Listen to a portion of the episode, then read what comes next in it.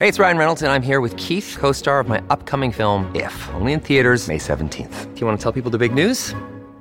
All right, I'll do it. Sign up now and you'll get unlimited for $15 a month in six months of Paramount Plus Essential Plan on us. Mintmobile.com slash switch. Upfront payment of $45 equivalent to $15 per month. Unlimited over 40 gigabytes per month. Face lower speeds. Videos at 480p. Active Mint customers by 531.24 get six months of Paramount Plus Essential Plan. Auto renews after six months. Offer ends May 31st, 2024. Separate Paramount Plus registration required. Terms and conditions apply if rated PG. Noi siamo qui per parlare di un evento che è successo qui a Roma mm, 1206 anni fa.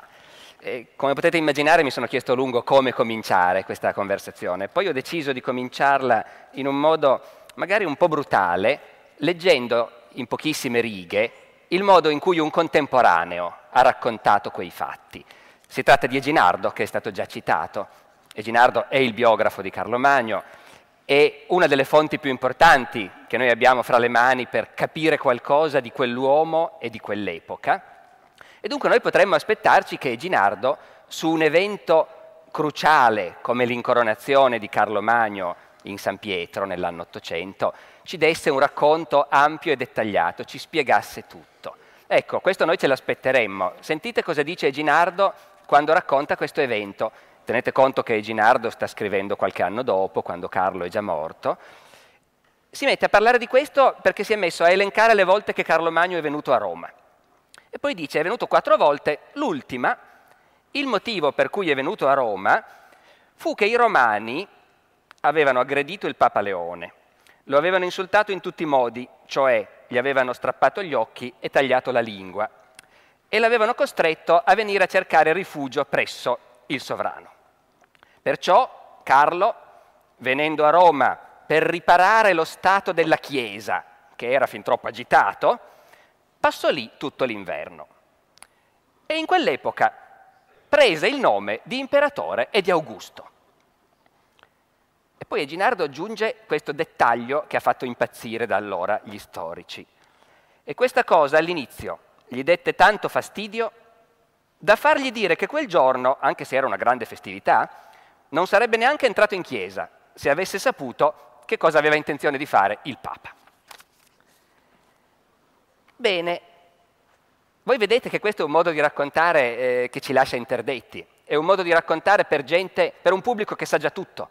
E Ginardo non si degna di dire che era Natale, per esempio, lo sanno tutti, accenna alla grande festività, non si degna di dire che questo è avvenuto in San Pietro, anche quello lo sanno tutti, tutti sanno tutto. A Eginardo interessa introdurre certi dettagli, fra cui questo, che a noi lascia appunto eh, sorpresi, di un Carlo che non sapeva neanche cosa sarebbe successo e che si è pure arrabbiato.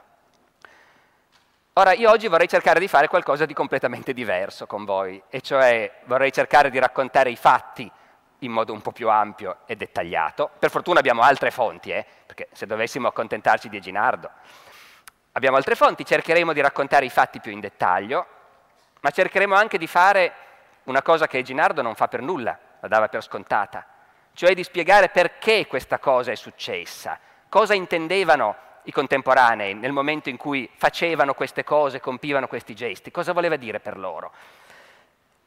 E cercheremo anche, ultimo, di chiederci perché noi stiamo ancora qui, 1206 anni dopo, a parlare di quella data.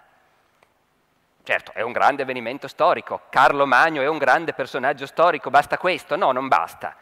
In realtà, se noi continuiamo a parlare di quell'avvenimento, è perché in qualche modo la storia dell'Europa allora ha preso una direzione che, che, la influenza ancora adesso. Ecco, io cercherò di far vedere alla fine che in qualche modo quell'evento, che è il simbolo di tutta una svolta politica ovviamente, quell'evento simboleggia appunto una nuova epoca nella storia d'Europa, di cui le conseguenze si sentono ancora oggi. E, ultimissimo, ma non è la cosa meno importante, anzi, qui stiamo parlando dei giorni di Roma. Ebbene, quello che vorrei far vedere è che questo non è un avvenimento che capita a Roma per caso, ecco, ma che non ha poi un'incidenza diretta sulla storia di questa città. Io credo che sia possibile sostenere che quel giorno anche la storia della città di Roma ha preso una strada diversa, che in qualche modo ciò che Roma è oggi, il suo posto nell'Europa di oggi, è stato influenzato anche da quei fatti del giorno di Natale dell'anno 800. Ma cominciamo coi fatti, perché ovviamente si parte sempre dai fatti. Per capire quel giorno bisogna fare qualche passo indietro. L'incoronazione di Carlo Magno in San Pietro è il punto d'arrivo di una serie di vicende e di negoziati politici che comincia almeno un anno, un anno e mezzo prima, estate del 799, quando il Papa Leone III arriva fuggiasco in Germania, a Paderborn, in Sassonia, un paese che Carlo ha appena conquistato dopo decenni di guerre sanguinose, dove sta facendo costruire una città, e qui, quell'estate, in quella che appunto non è ancora una città ma un cantiere aperto, Carlo, non ancora imperatore, re dei Franchi, riceve la visita del Papa. Visita preceduta da notizie tremende, appunto. Il Papa è stato aggredito dai suoi nemici, gli hanno cavato gli occhi e strappato la lingua. Poi è riuscito a scappare miracolosamente. In realtà quando il Papa arriva si vede che il miracolo si è spinto anche molto più in là. La provvidenza gli ha fatto ricrescere gli occhi e la lingua. Eh, quindi il Papa è in buona salute e tuttavia fuggiasco, scacciato da Roma. Lì dunque si incontrano per la prima volta i due protagonisti della nostra storia, i due uomini che poi saranno uno davanti all'altro in San Pietro, il Natale dell'Ottocento. E allora cominciamo a presentare questi due protagonisti. Chi sono questi due uomini? Carlo ha 57 anni, che per quell'epoca sono molti, è vecchio, anche se lui era uno tenace e durerà fino oltre i 70 anni, età abbastanza eccezionale, ma a 57 anni era già un uomo vecchio. Però era un uomo poderoso fisicamente, alto 1,90 m, e non sono solo le chiacchiere dei cronisti, hanno ritrovato le sue ossa, le hanno misurate. Era un uomo di una vitalità e di una sensualità estrema, che amava mangiare carne, arrosto. In vecchiaia i suoi medici cercheranno di spiegargli che sarebbe meglio ridurre un po' tutti questi arrosti di selvaggina e Carlo però non li stava ad ascoltare, il bollito. È un uomo di una sensualità estrema che in vita sua avrà cinque mogli, una dopo l'altra, almeno sei concubine di cui conosciamo il nome, e chissà quante che non conosciamo, almeno 20 figli tra maschi e femmine. Dunque un uomo di una vitalità debordante, che conduce una vita intensamente fisica, fa la guerra tutti gli anni, tutta l'estate, e poi quando torna a casa va a caccia tutto l'autunno, perché è così che vive un re. Però, però è anche un politico sottile, è uno che è in grado di pianificare campagne militari complesse e di mantenere relazioni diplomatiche in un mondo, anche quello complesso, di mandare ambasciate al califfo di Baghdad, Harun al-Rashid, all'imperatore bizantino a Costantinopoli, di gestire una politica complessa di riforme, di interventi anche religiosi, culturali. È un politico a 360 gradi ed è un intellettuale. I miei studenti di solito ridono quando dico che questo intellettuale non sapeva scrivere. È vero, ma questo è perché all'epoca ai bambini si insegnava a leggere. Scrivere era una cosa da tecnici. Carlo Magno, che era pieno di curiosità, in vecchiaia cercherà anche di imparare a scrivere, ma senza grandi risultati. Tuttavia dico che era un intellettuale, non solo perché parlava correntemente varie lingue, fra cui il latino e un po' di greco, ma perché leggeva o si faceva leggere opere di teologia, i padri della Chiesa, Agostino, gli atti dei concili in cui si dibattevano questioni teologiche ed era in grado di intervenire in queste discussioni, ne discuteva continuamente di teologia e di politica, che a quell'epoca erano un po' la stessa cosa in realtà. C'è una lettera di, del principale fra i suoi consiglieri, Alcuino, in cui gli dice ti ricordi quella volta che stavamo in piscina ad Aquisgrana, Aquisgrana è un posto di acque termali naturalmente, per quello che Carlo Magno si stabilisce lì. Ti ricordi quella volta che eravamo in piscina e, e c'era pieno di gente perché tu avevi fatto entrare in piscina anche le guardie del corpo e poi ti è venuto in mente di pormi una questione teologica e io su due piedi non ho saputo risponderti. Questo gli scrive Alcuino, che intanto poi si è documentato e ha trovato le risposte. Insomma, questo è l'uomo, sfaccettato evidentemente. Di fronte a lui c'è Leone III. E su Papa Leone III è molto più difficile dire qualcosa. È Papa da cinque anni, vivrà ancora un po' più a lungo di Carlo, morirà nell'816, due anni dopo Carlo. Non sappiamo quando sia nato, tutto fa pensare che fosse più giovane di Carlo. Mm, all'epoca si poteva diventare papi anche se si era molto giovani. Leone III è un personaggio anche lui complesso a suo modo. Eh, sembra che sia uno che non ha grandi una grande famiglia alle spalle, come di solito i papi dell'epoca. Eh, è uno che ha fatto carriera nella burocrazia romana, nella burocrazia del Laterano, e che poi doveva però avere anche lui i suoi agganci, le sue protezioni, le sue clientele, se nell'anno 795 è riuscito a diventare papa. Perché appunto la nomina del papa era questione di intrighi, di pressioni, di interventi delle grandi famiglie romane, era una faccenda interna romana, sia chiaro, anche se il Papa aveva grande prestigio internazionale come vescovo di Roma, però l'elezione era questione locale. Ora non la faccio lunga, ma sapete che non esisteva ancora né il collegio dei cardinali né il conclave, niente, era il clero di Roma che eleggeva il suo vescovo e potete immaginare in mezzo a quali pressioni. Dunque Leone III diventa Papa e questa elezione però scontenta molti.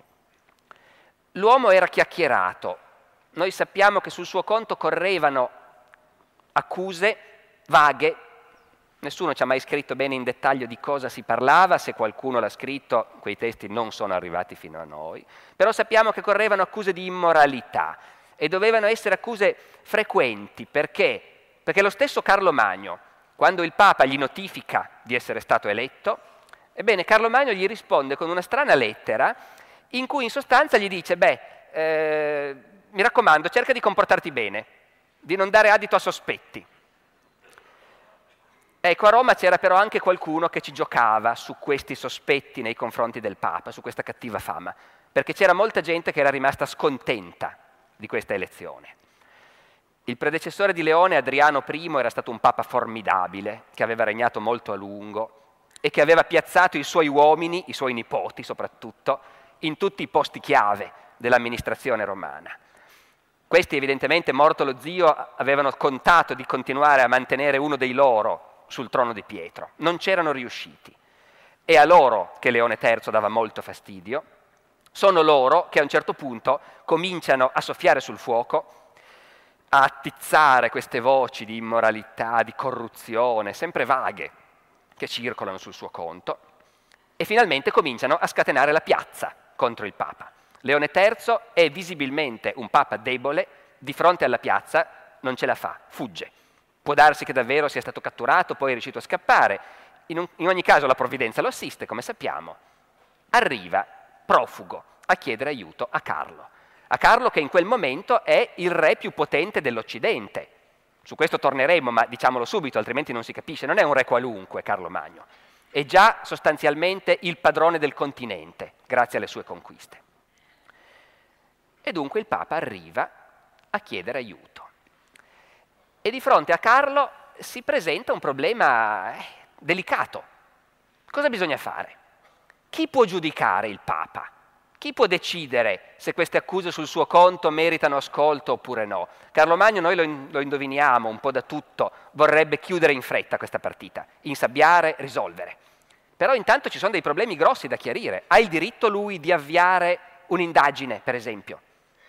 Noi abbiamo un bel parere di Alcuino, il suo consigliere sempre, a cui Carlo ha posto appunto questo problema. Cioè, cosa posso fare io? Ho il diritto di intervenire in questa questione?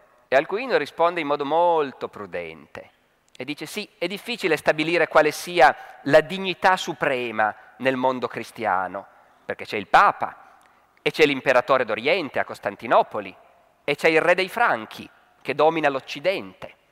È difficile dire fra queste tre autorità quale sia suprema, però in questo momento, dice Alcuino, se andiamo a vedere, il Papa è stato cacciato, messo sotto accusa. A Costantinopoli, altro aspetto cruciale da ricordarci, incredibilmente regna una donna.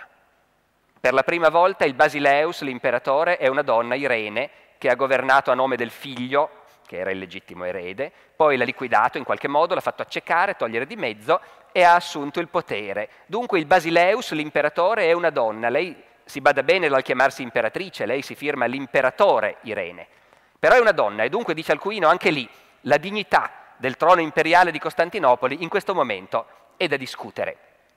E quindi resti tu, Carlo, tu effettivamente in questo momento sei l'autorità suprema del mondo cristiano, tocca a te. Carlo a questo punto rispedisce Leone III a Roma, accompagnato da una commissione d'inchiesta. Una commissione di dieci fra vescovi e funzionari, i quali vanno a Roma con l'incarico preciso di far luce sulle accuse che sono state rivolte a Papa Leone. Anche qui noi intuiamo che la commissione d'inchiesta avrebbe fatto bene a insabbiare tutto se ci fosse riuscita, questo è quello che si chiedeva loro. E invece non ci riescono. Noi non abbiamo il rapporto che il presidente della commissione, l'arcivescovo di Salisburgo, manda ad Aquisgrana, non ce l'abbiamo questo rapporto perché Alcuino, dopo averlo letto, lo distrugge. Però abbiamo la risposta di Alcuino al presidente della commissione d'inchiesta e in sostanza Alcuino in questa risposta dice, beh, chi è senza peccato scagli la prima pietra. Insomma, la Commissione si è resa conto che non si può insabbiare tutto. Queste accuse corrono, hanno una sostanza. E allora Carlo deve fare quello che probabilmente non avrebbe avuto voglia di fare, muoversi lui personalmente, andare lui a Roma e sbrogliare questa faccenda. Nel corso dell'anno 800, fra estate e autunno, Carlo si prepara, si mette in marcia, va a Roma. E qui entra in gioco, se vogliamo, entra in scena il terzo protagonista del nostro racconto, Carlo, Leone, ma il terzo protagonista è Roma. E questa città di Roma che noi facciamo fatica a immaginare perché in fondo noi pensiamo a questi secoli, l'alto medioevo, come l'epoca di massima decadenza, declino, vero, Certo che se uno fa un paragone fra la Roma dell'anno 800 e quella di Augusto, e poi invece in futuro, non lo so, quella di Giulio II, certo che c'è un abisso in apparenza. Però dobbiamo stare attenti a non farci trascinare troppo da questo, noi dobbiamo valutare le cose nel loro tempo. Nel suo tempo Roma è una città immensa e importantissima. Poi certo, le cifre sono quelle. Questo è un mondo dove tutte le antiche città romane hanno conosciuto un grande declino, si sono ridotte a poco, quasi a nulla. Roma ha 50.000 abitanti probabilmente all'inizio dell'VIII secolo, al tempo di Carlo Magno è cresciuta, sono certamente di più. Ora, è certo che se noi diciamo 50, 70, 80.000 abitanti rispetto alla Roma di Augusto che ne aveva un milione, ma io sono un medievista, io studio un mondo in cui per mille anni in Europa una città di 50.000 abitanti era una grande metropoli in cui le grandi metropoli del basso medioevo, Firenze di Dante, Venezia di Marco Polo, avevano tra i 50 e i 100 mila abitanti, forse di più, ma insomma, queste sono le unità di grandezza. E dunque nell'anno 800 Roma è un'immensa città, non c'è niente del genere in tutto l'Occidente. Ed è una città in ripresa. Il Papa Adriano ha fatto investimenti colossali, si parla di almeno 50 chiese ricostruite, decine fra monasteri e ospizi per i pellegrini, perché c'è un flusso costante di pellegrini. Questi pellegrini arrivano da tutta l'Europa cristiana, gli archeologi trovano le loro monete, monete degli anglosassoni per esempio, se ne trovano innumerevoli. C'è dunque un'apertura di Roma al mondo essenzialmente per la via del pellegrinaggio alle grandi reliquie che in città sono conservate e innanzitutto alla tomba di San Pietro. Dunque una città in crescita, una città prospera per l'epoca, ma non solo prospera, una città unica per l'epoca. Carlo Magno arriva a Roma dunque nel novembre dell'anno 800. È la quarta volta che arriva a Roma. E se noi facciamo il confronto con la prima volta, ci accorgiamo di quante cose sono cambiate nel frattempo. Carlo Magno era venuto a Roma per la prima volta nel 774, 26 anni prima, quando aveva appena conquistato il regno longobardo. Era alleato con il Papa di allora, Adriano, e mentre ancora il re Desiderio era assediato in Pavia, Carlo era andato a passare la Pasqua a Roma. Il Papa Adriano I lo aveva aspettato in San Pietro. Spiego subito perché parlo di questo, perché per la gente di allora, come dire, le cose, i riti della politica avevano un'importanza cruciale i momenti in cui sotto gli occhi di tutti, in pubblico, si faceva vedere quali erano i rapporti fra i poteri, chi contava di più e chi contava di meno. Ecco, queste erano cose cruciali per la politica di allora. Il Papa Adriano I aveva aspettato Carlo in San Pietro, non gli era quindi andato incontro, Carlo, sto sempre parlando della sua prima visita a Roma tanti anni prima, era arrivato a San Pietro, aveva salito in ginocchio tutti i gradini di San Pietro, baciandoli uno per uno. Nell'anno 800 le cose sono un po' diverse. Leone III va incontro a Carlo Magno a 12 miglia dalla città. Tenete conto che l'usanza del cerimoniale imperiale romano, da Costantino in poi, era che i papi andassero incontro all'imperatore a 6 miglia di distanza. Leone III decide che non è il caso di risparmiare su queste cose. Fa 12 miglia per andare incontro a Carlo. I rapporti di forza sono ben evidenti in queste circostanze. Carlo arriva a Roma è probabile che lo convincano anche a vestirsi da romano, perché in quest'epoca ciascun popolo ha ancora dei suoi modi di vestirsi ben diversi. Un franco si distingue facilmente da un romano. I franchi hanno le loro pellicce, le loro brache e Carlo Magno, questo ce lo dice Ginardo, si veste da franco, è un patriota, è quasi un nazionalista, anche se il termine è un po' anacronistico. Carlo è un nazionalista franco, si veste sempre da franco, non gli piace vestirsi in un altro modo. Ma, ci dice Ginardo, quando andava a Roma i papi gli chiedevano che per piacere facesse questo sforzo di vestirsi come i romani, tunica, clamide, mantello, scarpini all'uso romano. E Carlo Magno, brontolando, si rassegnava. Dunque Carlo arriva a Roma e adesso si tratta di sciogliere la questione. Come fare per assolvere il Papa dalle accuse? Perché è chiarissimo che questa è l'intenzione. Non c'è nessuna intenzione, non c'è mai stato per un attimo l'intenzione di processarlo sul serio col rischio di far venire fuori chissà che cosa. Ecco, no. La questione va chiusa, va chiusa in modo indolore. E quale può essere però questo modo? Per fortuna, nel diritto dell'epoca esiste un modo diffuso, diffuso anche nel diritto penale, eh, con cui chi è accusato di qualcosa può uscirne pulito senza che si celebri un vero processo. In moltissimi ambiti il diritto penale riconosce a chi è accusato il diritto di venirne fuori giurando la propria innocenza. Stavo per dire semplicemente giurando, non è così. Giurare è una cosa di enorme importanza, si giura sul Vangelo o sulle reliquie e questa è tutta gente che crede fermamente nell'aldilà e che sa che mette in gioco la salvezza della propria anima se spergiura. Dunque il giuramento è una cosa importante, è una cosa cruciale, non che non ci siano gli spergiuri, ovviamente ci sono, ma non è una cosa così semplice spergiurare. Tanto che appunto in molte situazioni il diritto riconosce all'accusato la possibilità di liberarsi dalle accuse così.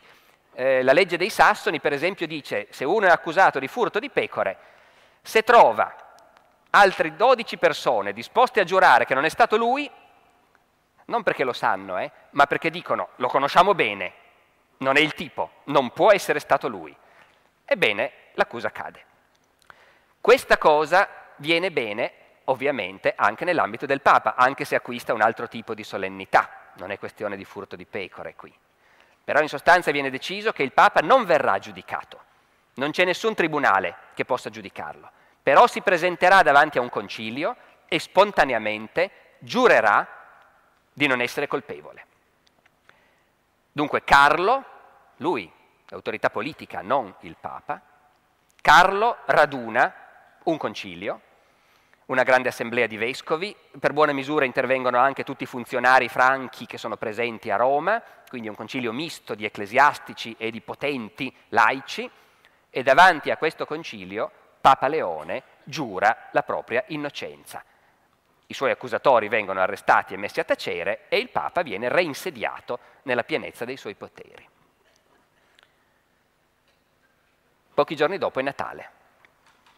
Carlo Magno va a sentir messa nella Basilica di San Pietro, che naturalmente non è la basilica che conosciamo noi oggi, è ancora l'antica Basilica Costantiniana, un edificio straordinario, noi abbiamo una serie di immagini, insomma, tardo medievali, rinascimentali della basilica prima che venisse demolita per costruire il San Pietro attuale. Era un edificio imponente, aveva la struttura classica delle basiliche paleocristiane con le sue cinque navate. Papa Adriano aveva appena fatto rifare il tetto con travature e piombo regalati proprio da Carlo Magno. Poi davanti c'era un grande portico c'era un altro corpo d'edificio con una scalinata, quella famosa scalinata che Carlo la prima volta aveva risalito in ginocchio, con un campanile. Ecco, si può quasi immaginare, ma lo dico scherzando, che se uno mettesse insieme San Paolo fuori le mura e davanti Santa Maria Maggiore avrebbe un complesso che molto alla lontana può darci l'idea di che cos'era San Pietro in quell'epoca. Ed era la chiesa più famosa d'Europa. Era la chiesa con le reliquie più importanti, quelle di San Pietro, a cui i pellegrini appunto accorrevano fin dai posti più lontani. Qui, dunque, Carlo va a sentir messa. E qui cosa succede?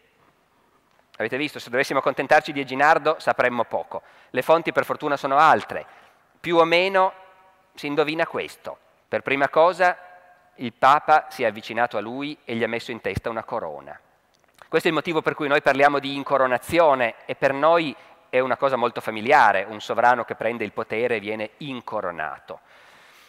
Dobbiamo fare uno sforzo per renderci conto che in realtà questo non era un gesto così familiare. Probabilmente i re barbari dell'Occidente non usavano l'incoronazione. Un re veniva acclamato dai guerrieri e semmai issato sugli scudi.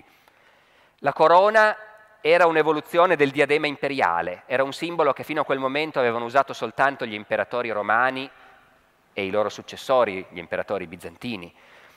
Parliamo di nuovo di simboli quindi e sono importanti. Pare anche che il Papa dopo questo gesto si sia inchinato fino a terra, toccando terra con la fronte tre volte davanti al nuovo imperatore. Questo è il rito della proskynesis, come si diceva a Bisanzio, il rito che di nuovo si usava a Bisanzio per simboleggiare la sottomissione al potere imperiale. E poi Carlo, e questa è forse la cosa più importante di tutte, viene acclamato dai presenti. Il popolo di Roma, ci dicono le fonti. Chi c'era in San Pietro in quel momento? Il clero innanzitutto, e la gente comunque, acclamano questo nuovo Augusto. E questo, se vogliamo, dei tre momenti è quello più importante in assoluto, perché gli imperatori romani prendevano il potere per acclamazione del popolo romano. Questo era il momento, poi c'erano tante altre cose, l'approvazione del Senato fino a una certa epoca, eh, interveniva anche l'esercito, ma questa idea dell'acclamazione del popolo romano è chiaramente quello che nell'anno 800 loro si ricordano. Loro si ricordano che un vero imperatore prende il potere così. E dunque è successo tutto questo. E Ginardo ci dice, eh, se Carlo avesse saputo che succedeva non sarebbe neanche andato a messa. Vabbè che era Natale, ma come facciamo a credergli? Gli storici, ve l'ho detto, si sono interrogati per un sacco di tempo su questa frase sibillina di Eginardo. Le spiegazioni possibili sono tante e sono tutte buone. Forse la più semplice è proprio la più banale anche. Eginardo sta costruendo un modello, un ideale. Scrive tenendo sul tavolo le vite dei Cesari di Svetonio, perché sta raccontando anche lui la vita di un Cesare, di un imperatore romano. E in Svetonio viene fuori spesso, come anche in tanti altri testi della tradizione antica, il fatto che quando si riceve un onore il grande uomo è quello che subito rifiuta, che non si sente degno di accettare questo onore. La tradizione cristiana poi ha ulteriormente accentuato questo aspetto. Quindi forse è tutto lì. Forse Ginardo vuole soltanto far vedere Carlo, consapevole da buon cristiano dei suoi limiti, che voleva rifiutare questo onore. Forse. C'è anche un'altra possibilità ed è che Carlo fosse molto seccato del fatto che il Papa gli aveva messo la corona sulla testa con le sue mani. È vero che poi si era inginocchiato e aveva toccato la terra con la fronte, ma intanto la corona gliel'aveva messa in testa lui e questo poteva avere una valenza simbolica grossa. Qui non so, noi forse siamo influenzati dal fatto che in secoli successivi gli imperatori avranno modo di pentirsi e come di questo rituale di incoronazione. Quanti imperatori medievali troveranno pesantissimo il fatto di dover andare a Roma e farsi incoronare dal Papa, perché ormai la tradizione è quella. E se il Papa non è d'accordo bisogna convincerlo e andare d'accordo col Papa non è facile. In altre parole, in qualche modo qui c'è già il germe di quella dialettica tra impero e papato che poi diventerà troppo spesso un conflitto, un conflitto anche mortale, no? per stabilire chi dei due è più potente. Conflitto fra impero e papato segna un po' tutta la storia del basso medioevo e anche dell'età moderna. E tutto in qualche modo è cominciato lì, quando Leone III, che era il più debole dei due, era il più debole come uomo ed era il più debole politicamente, era nelle mani di Carlo, solo grazie a Carlo aveva potuto tornare lì, essere assolto, però ha questo colpo di genio di inscenare questo rituale in cui la corona gliela mette in testa lui. Che questo aspetto simbolico avesse un'importanza cruciale lo possiamo, come dire, ulteriormente dimostrare facendo una piccola digressione, se me la concedete. Mille anni dopo ci sarà un altro imperatore che si incoronerà in Europa, un imperatore che è ben consapevole di questi precedenti, dell'importanza dei simboli, Napoleone.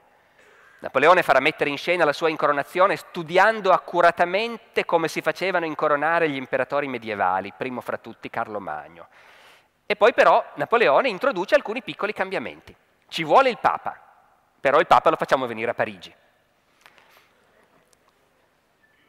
E il Papa a Parigi assiste alla cerimonia, ma la corona Napoleone la prende dal cuscinetto con le sue mani, se la mette in testa da solo e dice Dio me l'ha data, guai a chi la tocca. Quindi insomma è plausibile anche questo, che Carlo Magno in qualche modo col suo fiuto politico abbia annusato che c'erano dei guai per il futuro in questo fatto che fosse il Papa a incoronare l'imperatore. Quello che possiamo escludere è che Carlo Magno non sapesse cosa sarebbe successo. Noi possiamo escludere con la massima tranquillità che Carlo Magno sia entrato in San Pietro senza sapere che sarebbe stato acclamato imperatore e augusto. Questa è certamente una cosa che era stata discussa a lungo, almeno a partire da quel famoso viaggio del Papa a Paderborn un anno e mezzo prima, ma in realtà è una cosa che era nell'aria da molto tempo. E dunque io adesso, avendo sostanzialmente raccontato i fatti, perché questi sono, io adesso vorrei passare alla, alla seconda parte del mio proposito, e cioè vorrei cercare di far vedere cosa volesse dire questo avvenimento per loro e come tutta la storia dell'Occidente da un po' di tempo stesse cominciando a preparare le condizioni perché succedesse questa cosa. In altre parole cercheremo di far vedere che certo, quello è un avvenimento anche contingente, se non ci fosse stata l'insurrezione contro il Papa, la fuga di Leone, magari non sarebbe avvenuto in quel momento, in quel modo, certo, ma avvenimenti che in qualche modo segnano una svolta nella storia di solito hanno delle radici antiche che è possibile andare a ritrovare. In questo caso è possibile far vedere che la storia dell'Occidente spingeva in modo irresistibile da molto tempo verso un qualcosa di questo genere. Ecco. Oh, badate, non sto facendo del, del determinismo, eh, non sto dicendo che tutto quello che succede doveva succedere per forza così. Però quando una cosa grossa succede, il nostro mestiere è anche di andare a vedere com'è che pian piano si sono create le condizioni perché questo succedesse. E allora, allora io io farei un grosso salto indietro, se, se la cosa non ci confonde troppo. Farei un salto indietro all'ultimo imperatore d'Occidente prima di Carlo Magno, Romolo Augustolo. Romolo Augustolo che fu deposto nel 476 e che è l'ultimo imperatore romano d'Occidente. Ricordiamoci sempre di questa differenza. A Oriente un imperatore romano continua a esserci ma nel 476 l'Occidente non ha più un imperatore. L'Occidente si sta suddividendo in regni guidati da re barbari. In Italia c'è Odoacre per breve tempo, poi vengono gli Ostrogoti di Teodorico, lo fanno fuori, regnano a lungo, poi verranno i Longobardi, i Franchi sono in Gallia. Insomma, tutto quello che era stato l'impero romano d'Occidente si parcellizza in una serie di regni barbari. Questi regni barbari però all'inizio non si sentono come una rottura netta rispetto a Roma. L'unico orizzonte politico che riescono a immaginare è quello dell'impero romano. I re barbari devono imparare a gestire del potere in posti che sono comunque province dell'impero romano, abitati da romani, con tutte le infrastrutture romane ancora funzionanti, e hanno sempre di fronte l'imperatore d'Oriente, che è molto più potente di tutti loro, anche se non ce l'ha fatta a difendere tutto l'impero, ha dovuto lasciarne andare dei pezzi, ma insomma, in sostanza l'imperatore d'Oriente all'inizio dell'epoca dei barbari, nel V, VI, ancora VII secolo, è, una, è la massima potenza del Mediterraneo e dell'Europa. Quindi i re barbari si considerano in qualche modo subordinati all'imperatore d'Oriente. Questo lo si vede concretamente in tante cose. Quando battono moneta, la battono con sopra la faccia o il monogramma dell'imperatore non hanno il coraggio di metterci la propria faccia. E questa è di nuovo la simbologia della politica, no? sono cose che contano. Se prendiamo Teodorico, che regna sull'Italia tra la fine del V e l'inizio del VI secolo, Teodorico, re degli Ostrogoti, in realtà è di, a tutti gli effetti come se fosse un imperatore d'Occidente. non c'erano le condizioni politiche per prendere il titolo, ma per il resto Teodorico governa in perfetto accordo col Senato di Roma e i senatori non si fanno nessuno scrupolo di erigere delle lapidi in cui si rivolgono al loro re Teodorico chiamandolo Augusto. L'imperatore d'Oriente lo considera un collega, tant'è vero che uno dei due consoli ogni anno è nominato da Teodorico. Voi sapete che i consoli continuano a esserci a Roma. Noi di solito li associamo di più all'epoca repubblicana, quando i consoli contavano, ma anche per tutta l'epoca imperiale, le autorità romane continuano a nominare i consoli ed è una nomina importante, essere console è il vertice della carriera politica. Molto spesso è l'imperatore stesso che occupa uno dei due consolati. Bene, al tempo di Teodorico c'è questo accordo sui due consoli, uno lo nomina l'imperatore d'Oriente e l'altro lo nomina Teodorico, re degli Ostrogoti in Italia. E quando a un certo punto Teodorico fa la guerra ai Goti e riconquista la Provenza, Cassiodoro si congratula con lui dicendogli hai riportato quelle popolazioni sotto il dominio di Roma. Insomma, vedete che la transizione dall'antichità, dal mondo romano, al medioevo romano barbarico è una transizione lenta, faticosa. Ci vuole molto tempo prima che ci si accorga che qualcosa è davvero cambiato. Aveva ragione Momigliano, che scrisse un famoso articolo intitolato La caduta senza rumore di un impero, per dire che quando fu deposto Romolo Augustolo, all'epoca non se ne accorse nessuno praticamente. E però poi le cose invece cominciano lentamente a cambiare. In parte questo è dovuto al fatto che l'impero romano d'Oriente ha avuto una botta terribile dall'arrivo degli arabi. Inizio VII secolo è comparso Maometto, è nato l'Islam, gli arabi cominciano a espandersi e in pochissimo tempo conquistano metà dell'impero romano rimasto, tutto il Medio Oriente, il Nord Africa. Quindi l'impero bizantino, noi cominciamo a chiamarlo così per capirci, anche se è sempre l'impero romano d'Oriente. Ecco, l'impero bizantino si è fortemente ridimensionato. I re barbari dell'Occidente cominciano ad avere invece, come dire, maggior sicurezza, cominciano a sentire che in fondo non devono andare a mendicare una nomina o un qualche simbolo del loro potere a Costantinopoli, possono regnare da soli con le loro forze. Cominciano a mettere il loro monogramma sulle monete, e non più quello dell'imperatore d'Oriente. E cominciano questi popoli, anche questi popoli barbari che governano l'Occidente, a costruirsi una loro identità, un loro mito nazionale, etnico, che li mette in concorrenza con i romani. E mi spiego. Prendiamo i franchi, che sono quelli che ci interessano di più perché sono i più forti ed è da loro che viene fuori Carlo Magno naturalmente. No? Ecco, i franchi nel corso del VII-VIII secolo cominciano a costruirsi tutta una memoria leggendaria, straordinaria. Cominciano a dire, per esempio, e ci sono come dire, autori franchi dell'epoca, cronisti franchi di quest'epoca, che dicono sì, i romani si sa discendono dai troiani, Enea, lo sappiamo, ma anche i franchi discendono dai troiani. Perché quando Roma fu distrutta c'era un principe che si chiamava Francione che fuggì da Troia e da lui discendono i franchi. E quindi è inutile che i romani si diano tante arie, perché i franchi sono nobili quanto loro. I franchi cominciano a dire, noi, noi non siamo come i romani che hanno perseguitato i cristiani per tanto tempo prima di convertirsi, noi franchi ci siamo convertiti al cattolicesimo subito, appena l'abbiamo incontrato, e da allora noi siamo i veri cristiani, la vera colonna della fede in Occidente. Noi abbiamo sconfitto i romani, abbiamo preso il loro posto ed è giusto così. Noi siamo nobili quanto i romani e siamo più potenti di loro. Dio è amico nostro. Quando Carlo Magno ha una ventina d'anni viene scritto un prologo alle leggi dei Franchi, alla legge salica, in cui si dicono queste cose, viva Cristo che ama i franchi. Ecco, si viene costruendo dunque nella società franca tutta questa ideologia, o mentalità se volete, no? del nuovo popolo eletto. E questo implica anche che i re dei franchi sono in qualche modo i nuovi Davide, i nuovi Giosuè, i nuovi Salomone, ma nuovo popolo eletto vuole anche dire che in qualche modo il potere che anticamente era dei romani, adesso è tempo che passi a un popolo nuovo, giovane, forte, prediletto da Dio. E allora il capo di questo popolo, il re Franco, non è solo un nuovo Davide, un nuovo Salomone, è anche un nuovo Augusto, meglio, un nuovo Costantino, perché Augusto certo, è ben noto, ma provoca sempre qualche imbarazzo, è pur sempre pagano. L'imperatore romano per eccellenza è Costantino.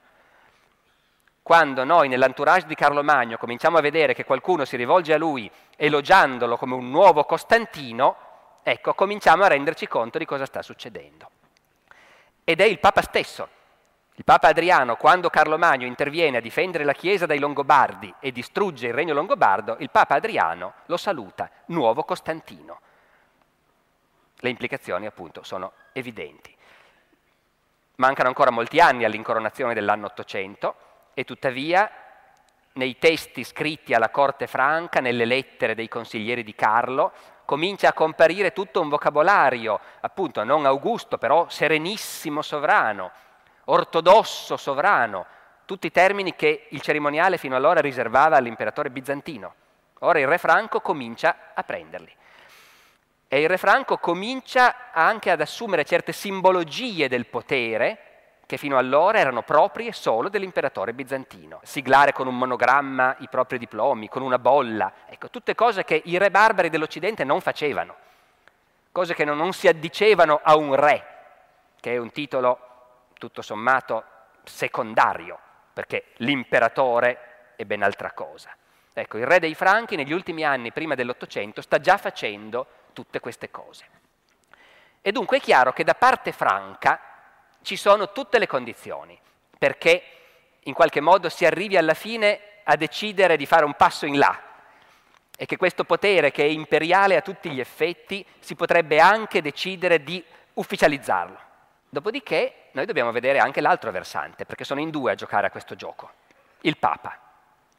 Perché il Papa progressivamente si è convinto a fare questo? E allora, torniamo indietro anche qui, non fino a Romolo Augusto, ci basta tornare indietro fino alla conquista longobarda d'Italia, 568 d.C. I Longobardi conquistano grossi pezzi d'Italia, ma non tutta. Fra l'altro non conquistano Roma. Roma quindi continua a far parte dell'impero bizantino. L'impero bizantino che difende come può certe parti d'Italia, gran parte del sud, ma anche Ravenna, la Romagna, Roma, manda truppe, manda funzionari e in qualche modo riesce ad arrestare l'avanzata dei Longobardi. Roma non sarà mai conquistata dai Longobardi. E a Roma però emerge anche molto chiaramente il potere del vescovo come la vera autorità locale. Molto presto ci si rende conto che i governatori bizantini vanno e vengono e che però portano in genere poche risorse, bilanci ridotti all'osso e poche truppe e che quindi in qualche modo bisogna anche arrangiarsi. E come in tante altre città dell'Occidente di fronte alle invasioni barbariche, anche a Roma il vescovo si assume in qualche modo l'incarico di difendere la città e diventa anche la massima autorità politica della città, però sempre all'interno dell'impero bizantino. Questo vuol dire cose molto concrete, vuol dire che, torniamo ai simboli, la moneta che corre a Roma è la moneta bizantina. Anche quando i papi battono moneta, la battono a nome dell'imperatore.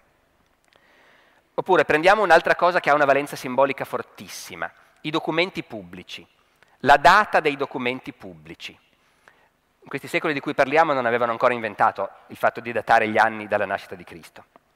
E quindi avevano dei grossi problemi per datare i documenti. In genere la cancelleria di un sovrano datava i documenti dagli anni di regno di quel sovrano.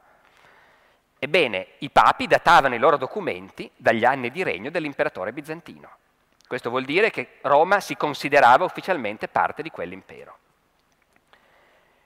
E però, e però quell'impero, a partire dalle invasioni arabe del VII secolo, è sempre più debole, è sempre meno capace di intervenire con successo contro i Longobardi, per esempio, che continuano a minacciare Roma non hanno rinunciato all'idea di conquistarla, di fare del Papa un vescovo del regno longobardo. L'impero bizantino fa fatica a dire, difendere quel che resta dell'Italia, i papi si configurano sempre di più come la vera autorità che nella parte bizantina dell'Italia si contrappone ai barbari. Anche dal punto di vista linguistico, Occidente e Oriente pian piano fanno sempre più fatica a capirsi, in Occidente il greco si parla meno, in Oriente il latino si parla pochissimo. I funzionari o i militari bizantini mandati in Italia cominciano pian piano a essere percepiti come degli stranieri, Certo, li manda l'imperatore, il nostro imperatore, ma poi quando ci ritroviamo di fronte sono degli stranieri. Cominciano le tensioni, gli scontri, anche le insurrezioni, i litigi e cominciano anche le avance dei papi per cercarsi un protettore che sia un po' più efficace che non l'imperatore bizantino. Ora, questo protettore c'è sullo scacchiere europeo, è belle pronto, è il re dei Franchi.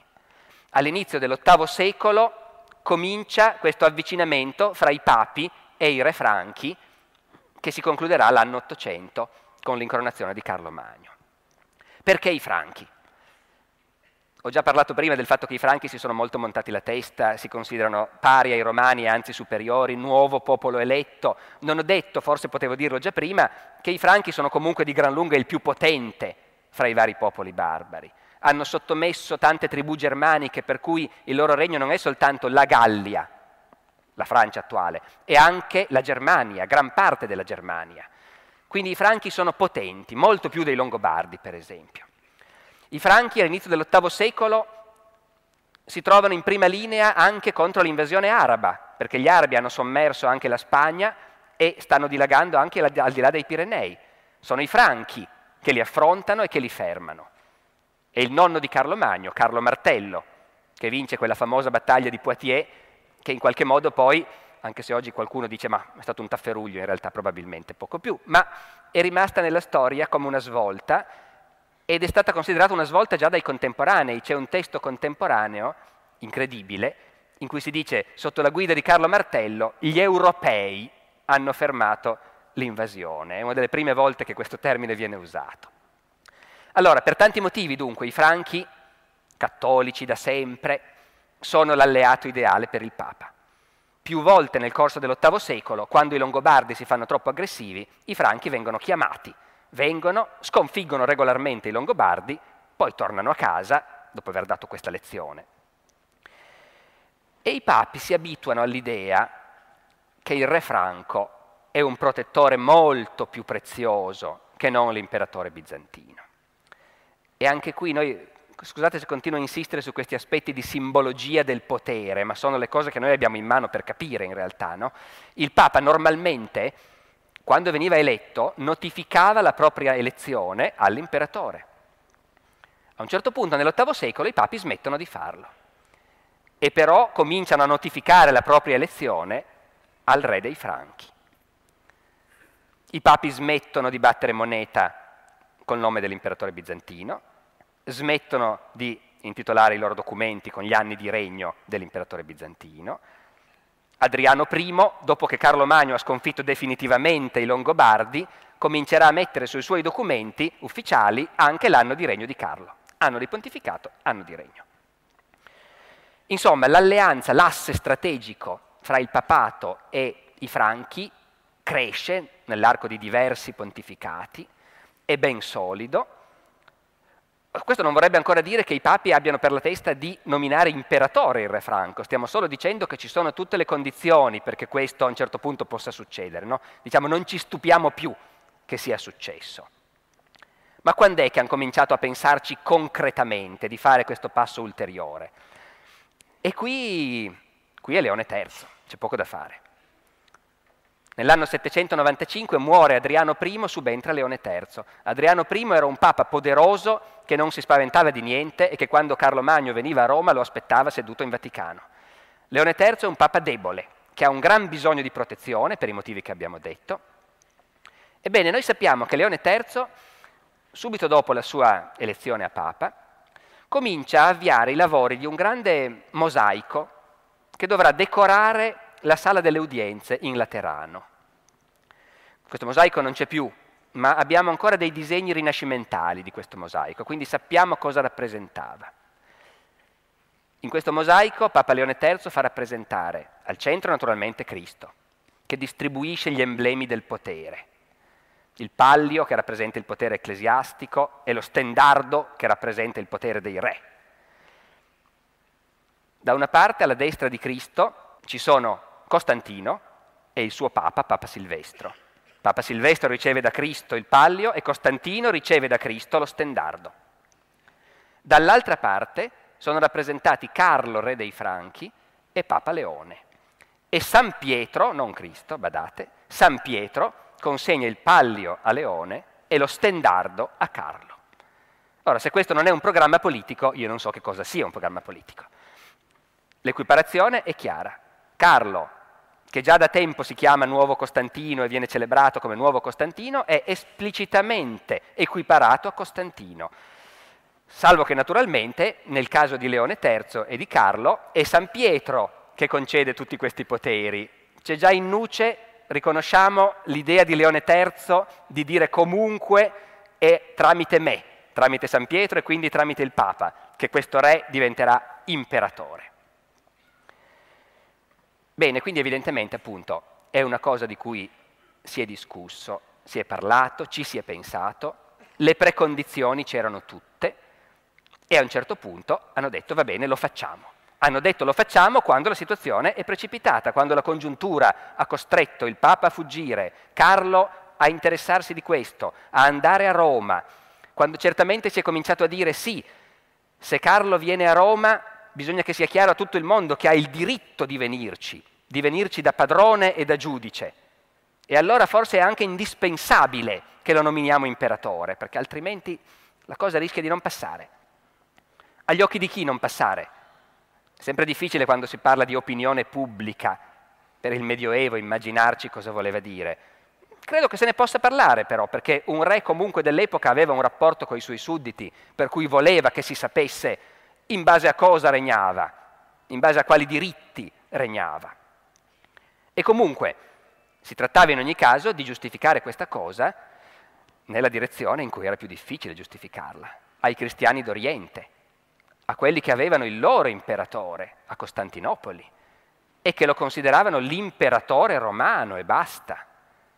Sapevano che in Occidente regnavano dei re barbari, ma eh, a volte le cose non vanno come vorremmo, ci si rassegna, e tuttavia per l'imperatore d'Oriente quelli erano sempre re barbari. Ecco, ai bizantini sarà difficile far ingoiare questa cosa, che gli occidentali si sono ricreati un loro imperatore romano. Infatti i bizantini non la ingoieranno mai. I bizantini reagiscono con una freddezza tremenda alla notizia che questo re barbaro si è fatto incoronare a Roma.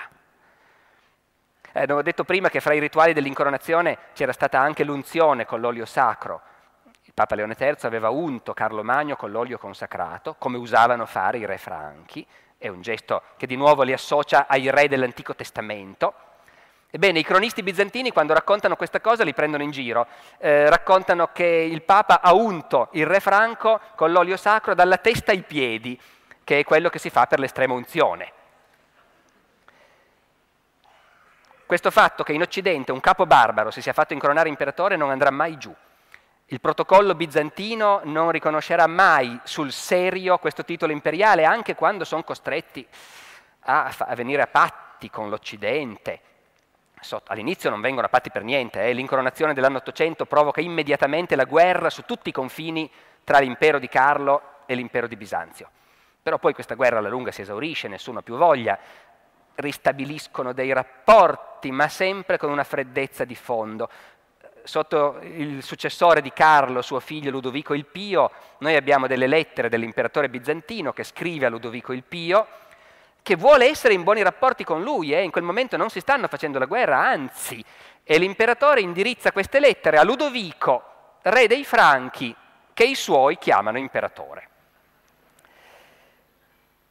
E dunque, e dunque qui misuriamo come quel gesto, quell'insieme di gesti nella Basilica di San Pietro abbia rappresentato una rottura storica che si stava preparando da tanto tempo, ma che avrà delle conseguenze però cruciali. Perché? Perché appunto sostanzialmente si prende atto del fatto che il mondo è cambiato. E questo io credo che sia anche il motivo per cui ha senso che noi oggi continuiamo a parlare di queste cose. Perché appunto l'ultimo, l'ultimo aspetto che io mi proponevo di trattare con voi è sostanzialmente questo. Abbiamo visto, credo, che per gli uomini dell'epoca in un modo o nell'altro si è trattato di qualcosa di grosso, di qualcosa che si stava preparando da tanto tempo, però arrivare a farlo sul serio è un'altra faccenda si è trattato di sancire che il mondo era effettivamente cambiato rispetto a come era stato per tanto tempo, di prendere atto di una serie di cambiamenti di cui non si voleva prendere atto. E va bene, ma perché noi stiamo ancora qui 1200 anni dopo a raccontare questa faccenda? Non solo perché è stata comunque un grande avvenimento e il protagonista è stato un grande uomo, va bene, due grandi uomini non oso dire perché su Leone III il giudizio rimane in sospeso, appunto. Allora, non è questo. E non è neanche il fatto che l'impero di Carlo Magno in realtà come costruzione politica è rimasta poi in piedi per mille anni, e anche di più. Oddio, già questo basterebbe a dire, beh, in fondo il giorno in cui quell'impero è stato fondato è un giorno di cui vale la pena di parlare, sì. Tutta la storia europea del Medioevo, ma anche dell'età moderna, ha fra i suoi protagonisti l'impero che è nato quel giorno. Tutte le volte che noi nella storia d'Europa, d'Italia, incontriamo un imperatore, beh, quell'imperatore è uno che siede sul trono di Carlo Magno. Poi l'impero cambia faccia nel corso dei secoli, naturalmente, ma come istituzione è quella. Federico Barbarossa, che ha un posto così grande nella storia dell'Italia centro-settentrionale, è un successore di Carlo Magno. Federico II di Svevia, che ha un posto così grande nella storia dell'Italia meridionale, è un successore di Carlo Magno. Carlo V, che scatenerà i suoi lanzichenecchi per il sacco di Roma, è un successore di Carlo Magno. Questo impero fondato da Carlo Magno verrà sciolto ufficialmente da un altro parvenu, da un altro usurpatore, da Napoleone. Sarà Napoleone che costringerà l'imperatore a rinunciare a questa eredità, a cambiare nome al suo impero. Non ci sarà più il Sacro Romano Impero dopo il 1804. Sarà comunque durato appunto 1400 anni.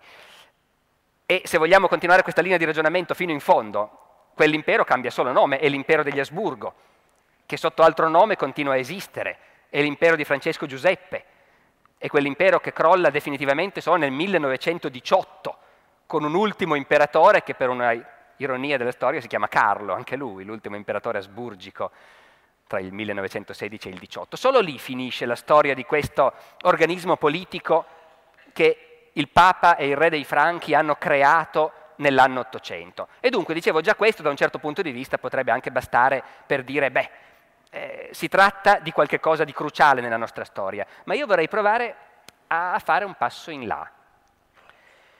Io vorrei provare a ragionare con voi sul fatto che in qualche modo ancora oggi noi viviamo in un mondo in cui in qualche modo si sentono delle conseguenze di quella trasformazione politica che l'incoronazione in San Pietro ha simboleggiato.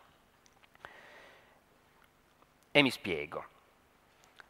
L'impero di Carlo Magno si chiama ufficialmente un impero romano, poi lo chiameranno sacro romano impero, vuole essere romano. Roma è fondamentale perché questo impero possa esistere. Nella loro prospettiva hanno rimesso in piedi l'impero d'Occidente. Dopo questa parentesi sgradevole da Romolo Augustolo in poi, c'è di nuovo un imperatore romano in Occidente.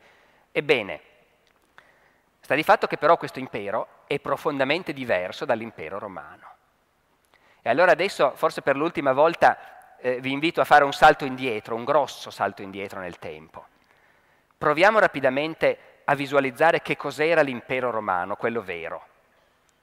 L'impero romano non assomigliava neanche un po' all'Europa occidentale, anche se noi nella nostra distorsione, in quanto occidentali, a volte rischiamo un po' di dimenticarcelo. L'impero romano era un impero che comprendeva tutti i Balcani, tutta l'attuale Turchia, tutto l'attuale Medio Oriente fino in Mesopotamia, tutto il Nord Africa. E quelli non erano posti periferici. Il Mediterraneo per quell'impero era davvero il cuore dell'impero, un lago interno. E le province orientali e africane erano province che in, per lungo tempo sono state anche più importanti, più ricche rispetto alle province del continente europeo, quelle a nord, la Gallia, la Spagna, la stessa Italia a un certo punto declina. Basta pensare a quel fenomeno centrale nella storia del tardo impero romano che è la nascita e diffusione del cristianesimo.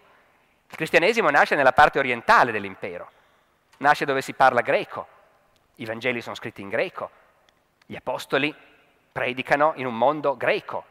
San Paolo a chi scrive? Agli Ateniesi, agli Efesini, ecco, ai Tessalonicesi. Tutto questo mondo greco e orientale è in realtà impero romano a pieno titolo. E c'è anche motivo di pensare che tutto sommato i funzionari o i legionari romani si sentissero ancora più a casa loro in, in Egitto o sull'Eufrate che non quando li sbattevano su quegli estremi confini del nord, il Reno, il Danubio, che davvero erano, quelli sì erano la frontiera fra il mondo civile e il nulla, in qualche modo, agli occhi dei romani. Ecco, ecco questa roba non assomiglia all'Europa occidentale che noi conosciamo, proprio per niente. Ma l'impero di Carlo Magno ci assomiglia sì. L'impero di Carlo Magno, in altre parole, sancisce il fatto che l'antica unità del Mediterraneo, l'antica unità tra Oriente e Occidente, l'antica unità anche della cristianità, ecco, non è più attuale. Sancisce il fatto che le cose sono cambiate. Il Mediterraneo non è più un lago interno, è una frontiera. Ed è una frontiera pericolosa. A sud ci stanno altri, ci stanno i musulmani, gente percepita come una minaccia. L'impero di Carlo Magno è un impero continentale questa è la prima volta in cui un unico sovrano è un insieme di leggi uniformi, è un'unica cultura, è un'unica moneta, funzionano in uno spazio che va da Barcellona a Amburgo, a Budapest, a Benevento. Questo è in sostanza il vero cuore dell'impero di Carlo Magno, attuali Francia, Germania, Belgio, Olanda, Austria, Svizzera, un pezzo d'Ungheria, Italia centro-settentrionale, un pezzo del sud, ma non tutto, un pezzo di Spagna, la Catalogna, che non per niente per secoli in Spagna si glorierà di essere più avanti del resto del paese, più europea del resto del paese. Ecco.